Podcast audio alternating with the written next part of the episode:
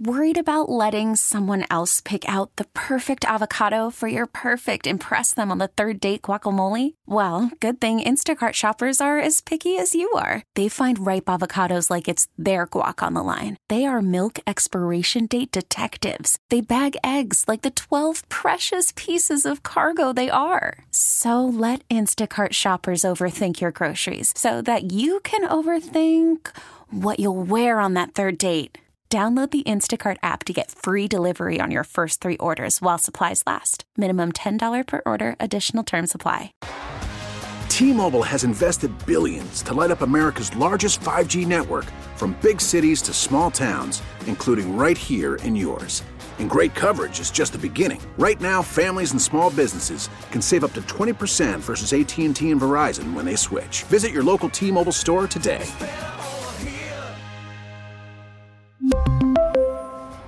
Plan savings with three lines of T Mobile Essentials versus comparable available plans. Plan features and taxes and fees may vary.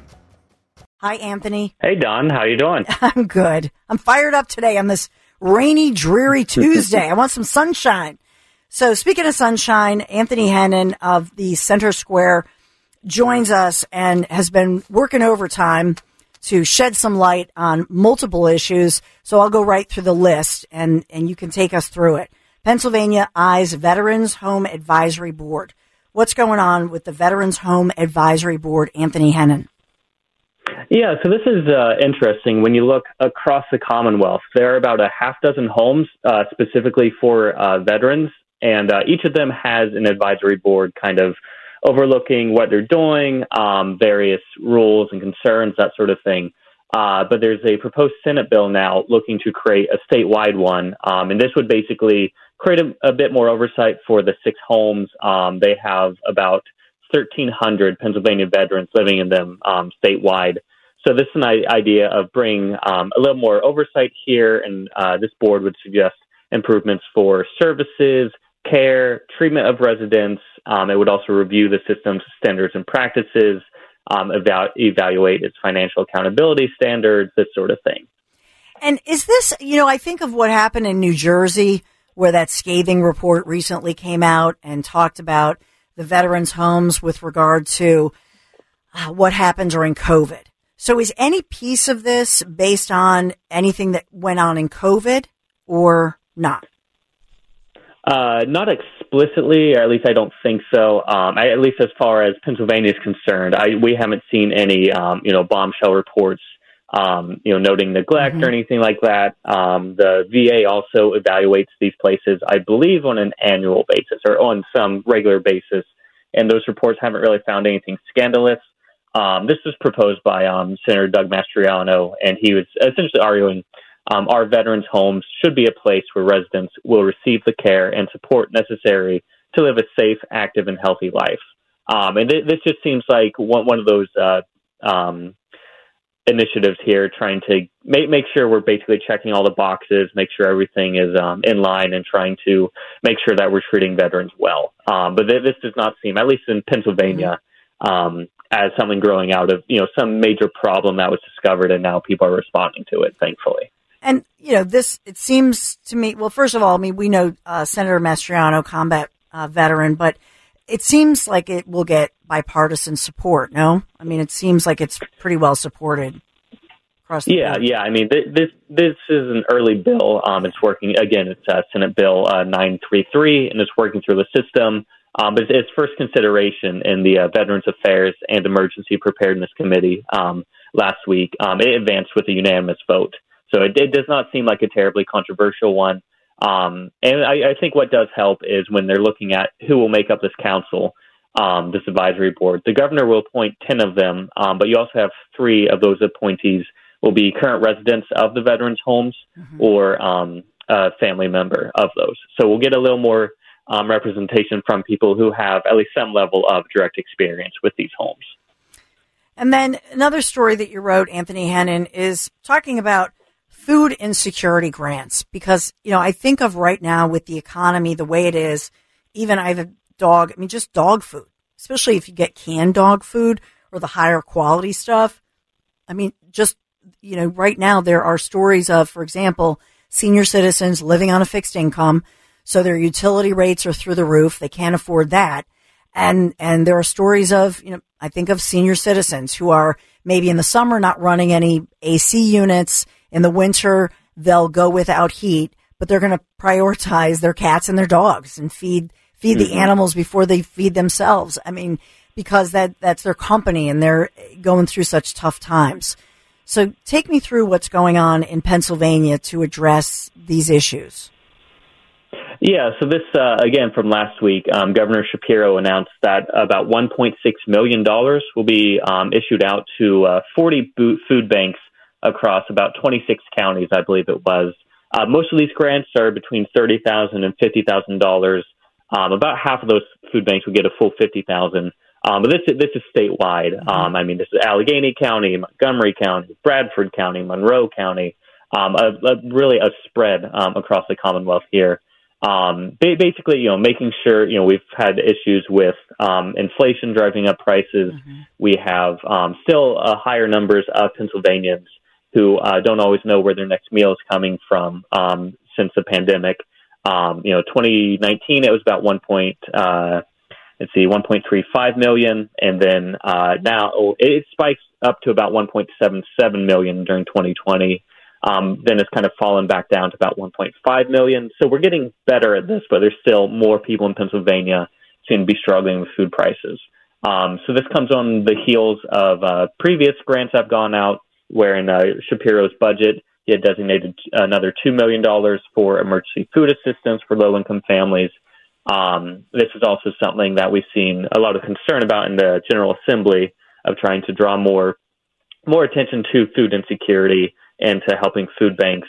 Um, we've also seen a lot of action on the federal level, where the U.S. Department of Agriculture announced um, $25 million nationwide um, to help reduce food loss and waste, and about 400,000 of that goes to Philadelphia, uh, basically connecting um, food banks and people with uh, grocery stores and wholesalers who have food that may be expiring soon or that they can't sell, um, making sure that food does not go to waste and gets to people who really need it.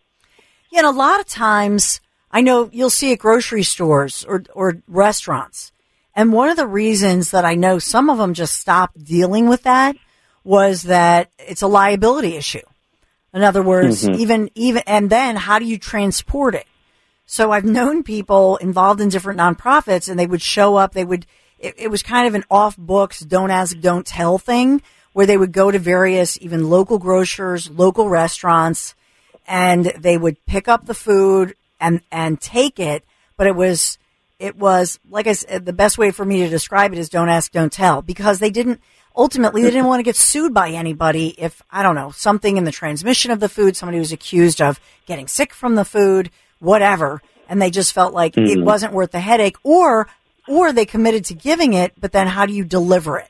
And so that was another, yeah. you know, another issue.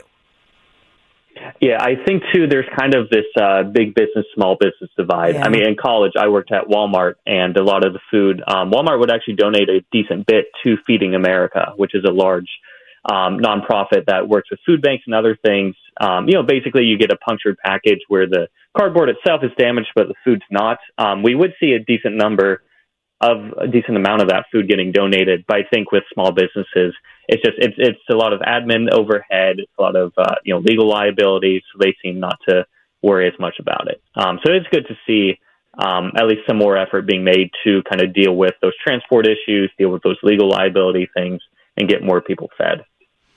And then another thing that you've written about, and it's and uh, earlier this morning we had talked about the C40, some of the climate issues and climate change issues, um, especially by Mayor Jim Kenney. He's joined on to that. This one is the carbon capture potential and talking about tax credits. So take me through that. If uh, you know, it's I had some. Speaking of Walmart, I was at Walmart over the weekend, and I don't know if this is exactly what you're writing about but they were saying, oh, there are tax credits, and if you sign on to X energy company, um, they have more green energy. They were talking about the carbon capture utilization and the storage. So there, there's a lot of swirl going around about this. Take us through your angle, what you've been writing about, Anthony. Yes, I, I think there's two streams here. Um, one is the uh, the carbon credits, which kind of help. Uh, you know, it's it's a credit sold to offset carbon emissions, um, and th- that's a big business with some uh, pros and cons of its own. But this this is more specifically uh, carbon capture. It's this idea.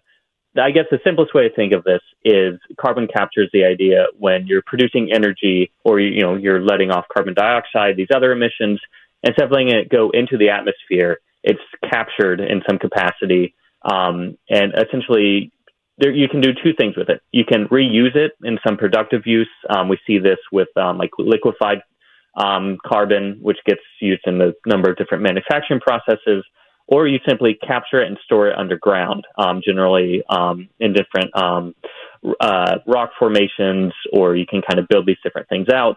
Uh, but basically, carbon capture and storage, there's been a lot of talk about this in mm-hmm. recent years, um, especially because there's a lot of federal tax credits and money coming in to support this. Basically, as a way of reducing emissions without kind of hurting the uh, grid reliability and power production. Um, so the idea here is to essentially take this take this carbon dioxide, capture either re- reuse it or bury it somewhere um, underground, uh, and th- this is this is it's a bit complicated simply because we don't have a lot of good use cases just yet. Uh, I mean, we've had for decades in some capacity, carbon has been recaptured and stored underground. Um, but as far as a large scale thing, we don't yet have that. But the uh, Department of uh, Conservation and Natural Resources um, held an online webinar kind of discussing the future possibilities of this and the potential promises of it. Um, and Pennsylvania, of course, has it's, it's a huge um, uh, power uh, producing yes. state and exporting it, using it for our own. Um, and so there, there's some hope here that there's basically a way to square the circle of being able to keep keep these jobs, keep this um, economic boost uh, without having to damage it, without and actually lowering emission reductions. Uh, so that's generally what they're talking about here. Um, we, there was uh, Perry Babb, who's with Key State Energy. He's proposing a $2 billion hydrogen project in Clinton County, which basically would use carbon capture technology um, as a way to produce uh, hydrogen and some other things in there, basically using some trapped um, natural gas up there that's not connected in with any other pipelines. So that's one use.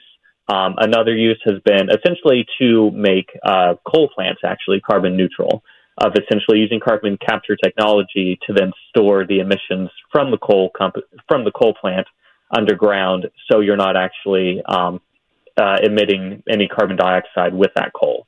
Uh, but this also there's some problems here simply because we don't have a large scale mm-hmm. example of this really working. Um, the federal government since 2009 has poured more than one billion dollars into um, these projects, generally associated with coal plants as a way to store this carbon underground to make this emission neutral. Um, it hasn't panned out. Uh, basically, only one of those projects really made it out into the works, and then it, it quickly closed because of economic pressures. Um, so we spent a lot of money on this technology, but we don't yet have a really good example of carbon capture working. Yeah, I saw just a few days ago there was a um, DOE announcement and they were naming a steel, a Pennsylvania steelmaker at the Edgar Thomson plant here in Pennsylvania. And they were announcing this, you know, special membrane. And at first I thought, oh, it's like a filter. Cause my attitude is why, why not just filter it instead of mm-hmm. capturing it? So I'm not, I don't really fully understand how, but I guess, I mean, this is what they're testing. So it's like a, a test pilot project, but it's an advanced membrane technology that captures the carbon dioxide emissions. To me, I don't know if that means they they just capture all of it. They haven't found a way to filter it, but I think that's one example of tr- you know they're trying this, but they and they're going to start it by 2025. But they actually they actually don't know. For I'll give you an example: Legos, which you know my kids Legos. Oh, I still have them all over the house in the basement. So Legos, big biggest toy maker in the world they decided they're in Denmark, hey, we're going to make things out of recycled plastic to reduce carbon emissions. So they did this. They spent over a billion dollars on technology to try to create this and use Legos from recycled plastic. Sounds like a great idea. Well, not only did it not work, but it also did not in any way reduce carbon emissions. So unfortunately, mm-hmm. that to your point, Anthony, sometimes they do these. It costs a fortune. I guess, you know, part of me, I hesitate to say it, but sometimes it's like money laundering. I mean, honest to goodness, we're, so the federal government gives all this money, a ton of more money than we can even, you know, fathom. And, and then these are all failed project projects. So who gets greased in between? I, sometimes I just, I don't know the answer. It just feels like it feels as if, wow, this is a whole lot of our tax dollars for something that may or may not work, and they're and they're spending years on it. Yeah, I would. It's a it's it's a very risky thing, I think, to use public money with simply because you know it's it's not panning out. Um, a lot of this is experimental. Um, it's also interesting simply because you you kind of have some weird bedfellows in some of this. Um, some manufacturers are very supportive of this. Some of them are not. Mm-hmm. Um, some environmentalists are coming out against this very strongly, either from a this doesn't work side or a uh, this is only going to increase emissions in, in, the long run. And you know there is this tension of how much pollution is too much pollution. What are the public health effects here? But you also have some environmentalists arguing that in certain cases this could be promising simply because there are no alternatives um, with this industry to you know go from fossil fuels to renewable electricity or something like that. Um, but I, I, think the fundamental point here is we're seeing a lot of um, you know state tax credits, federal money rolling in to see if carbon capture can pan out and can work. Um, but a lot of this, you know, th- this is far from proven, and there's a lot of unknowns here that uh, you know I, I think the public needs to be paying attention to this and simply be aware of the scale in which how much of this money is going to fund it.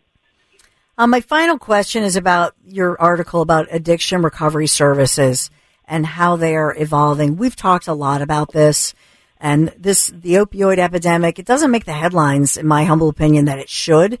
And this even goes back to those individuals who became addicted because they were prescribed medications that we now know should never have been approved for pain management.